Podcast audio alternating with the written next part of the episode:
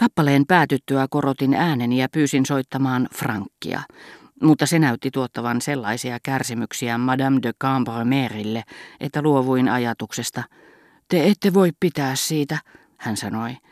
Sen sijaan hän ehdotti Debussyin sävellystä Fet, mikä kirvoitti kaikilta heti ensisävelen kajahdettua ihanaa, suuremmoista. Mutta Morel huomasi, ettei muistanut kuin ensimmäiset tahdit, ja leikillään, yrittämättä mitenkään johtaa kuulijoita harhaan, hän siirtyi johonkin Meyerbeerin marssiin. Ikävää kyllä, koska hän ei maininnut siitä eikä pitänyt kuin pienen tauon. Kaikki luulivat, että se oli vieläkin siitä ja huokuivat jatkuvasti ihanaa. Paljastaessaan, että kysymyksessä ei ollut Pelleaksen, vaan Robert Paholaisen säveltäjä, Morel aiheutti kutakuinkin hyytävän hiljaisuuden. Madame de Cambromerin se tuskin ehti tehdä vaikutusta. Hän oli juuri löytänyt Scarlattin sävellyksiä ja heittäytynyt hysteerisen kiihkeästi niiden kimppuun. Voi soittakaa näitä, hän huusi. Näitä tässä, se on jumalaista.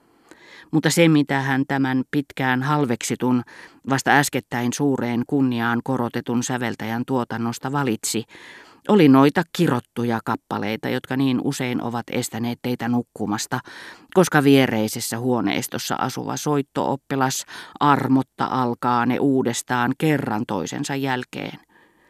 Mutta Morel oli saanut tarpeekseen musiikista, ja koska hän halusi pelata korttia, niin Monsieur de Charlie, voidakseen osallistua peliin, ehdotti vistiä. Hän sanoi äsken isännälle olevansa ruhtinas, sanoi Ski Rova Verderanille, mutta se ei ole totta. Hän on vähäpätöisestä porvarillisesta arkkitehtiperheestä. Tahdon tietää, mitä te äsken sanoitte Mekenaasta. Se huvittaa minua, että tiedätte, toisti Rova Verderan Bricholle, joka moisesta ystävällisyydestä oikein päihtyi. Niinpä hän päättikin loistaa emännän ja kenties minunkin silmissäni. Totta puhuen Mekenas kiinnostaa minua ennen kaikkea siksi, että hän oli erään kiinalaisen Jumalan ensimmäinen huomattava opetuslapsi. Jumalan, jolla on nykyranskassa enemmän lahkolaisia kuin Brahmalla, kuin Kristuksellakin. Tarkoitan kaikki voipaa Jumalaa je m'en fous. Je m'en fous on hällä väliä. Rova Verderin ei enää tämmöisissä tapauksissa tyytynyt kätkemään kasvojaan käsiinsä. Hän hyökkäsi äkkinäisesti kuin päivän korennoiksi kutsutut hyönteiset ruhtinatar Sherbatoffin kimppuun. Jos tämä oli lähettyvillä, iski kyntensä ruhtinattaren kupeeseen ja upotti häneen hetkeksi kasvonsa kuin piilosilla oleva lapsi. Tämän suojamuurin takana hänen oletettiin nauravan vedet silmissä, mutta hän saattoi yhtä hyvin olla ajattelematta mitään, niin kuin ne, jotka keskittyessään vähän pitempään rukoukseen pitävät varansa ja hautaavat kasvonsa käsiinsä. Heitä rouva Verderin jäljitteli kuunnellessaan Beethovenin kvartettoja, näyttääkseen, että asetti ne samalle tasolle kuin rukoukset ja peittääkseen samalla, että nukkui. Mutta minä olen vakavissani, madam, sanoi Brechot. Mielestäni nykyään tapaa aivan liian paljon ihmisiä, jotka tuijottavat kaiken aikaa omaan napaansa kuin maailman keskipisteeseen. Mielipiteet ovat mitä ovat. Pois minusta, että menisin vastustamaan jotakin ties mitä nirvanaa. Tarkoituksena on sulattaa meidät suureen kaikkeuteen, joka siinä missä München ja Oxford on paljon lähempänä Pariisia kuin Asnières ja Bois-Colombes. Mutta ei kuulu kunnon ranskalaisen eikä edes kunnon eurooppalaisen kuvaan, että armeijaa vastustavat sosialistit väittelevät vakavissaan riimittömän runon ansioista siinä vaiheessa, kun japanilaiset saattavat jo olla meidän bysanttimme porteilla. Rova Verderin katsoi voivansa päästää irti ruhtinattaren pahoinpidellyn olkapään ja näytti taas kasvonsa, mutta muisti samalla haukkoa pari-kolme kertaa henkeään ja pyyhkiä muka vesiä silmistään. Brichot sitä vastoin halusi minun pääsevän osalliseksi peijaisista, ja todettuaan väitöstilaisuuksissa, joita johti pätevämmin kuin kukaan, että paras tapa imarrella nuorisoa oli moitiskella sitä, pitää siitä melua, antaa sen nimitellä itseään vanhoilliseksi. En haluaisi pilkata nuoruuden jumalia, hän sanoi luoden minuun samalla silmäyksen, jollaisen puhuja vaivihkaa suo salissa istuvalle kuulijalle, mainitessaan hänen nimensä, en haluaisi tulla tuomituksi kerettiläisenä ja luopiona malarmeelaisten uskonlahkossa, missä meidän uuden ystävämme niin kuin kaikkien hänen ikäistensä on täytynyt osallistua esoteeriseen messuun, vähintään kuoripojan ominaisuudessa, ja esiintyä degeneroituna tai ruusuristiläisenä.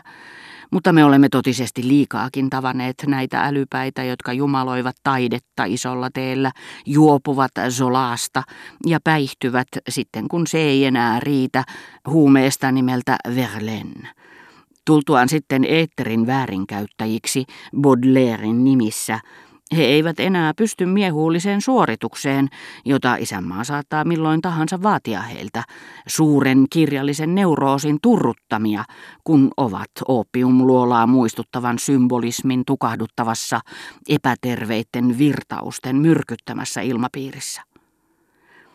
Kykenemättä teeskentelemään ihailun tapaistakaan tätä älytöntä ja sekavaa vuodatusta kuunneltuani, käännyin skiin puoleen ja vakuutin, että hän erehtyi täysin, mitä Monsieur de Charlyn sukujuuriin tuli.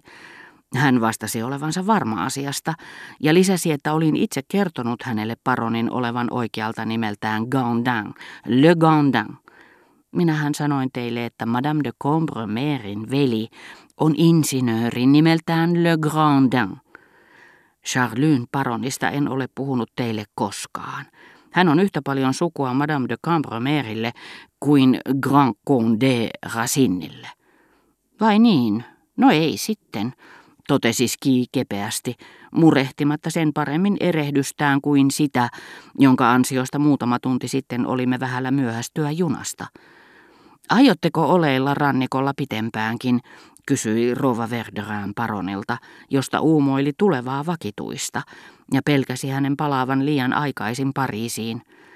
Taivas, mitä siihen sanoisi, vastasi Monsieur de Charlie laahaavalla nenääänellä. Haluaisin viipyä syyskuun loppuun saakka.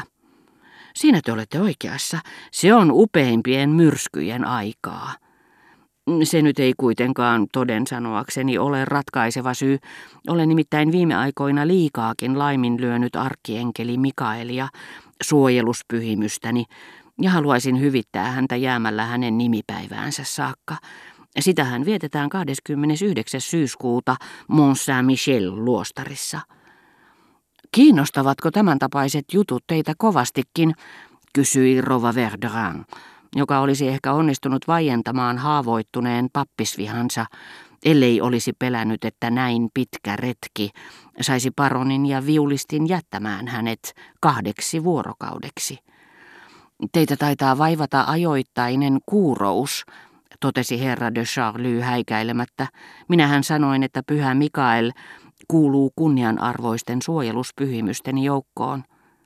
Sitten huulillaan hyvän tahtoisen haltioitunut hymy, katse tähdättynä kaukaisuuteen, äänessään kunnioitusta, joka vaikutti enemmän kuin esteettiseltä, suorastaan mystilliseltä, mikä ihanan näky, kun Mikael seisoo valkoisissaan alttarin ääressä, leipä- ja viiniuhrin aikana heiluttaen kultaista suitsutusastiaa, suitsukkeita tulvillaan, niin että suloiset tuoksut kohoavat aina Jumalan istuimelle saakka.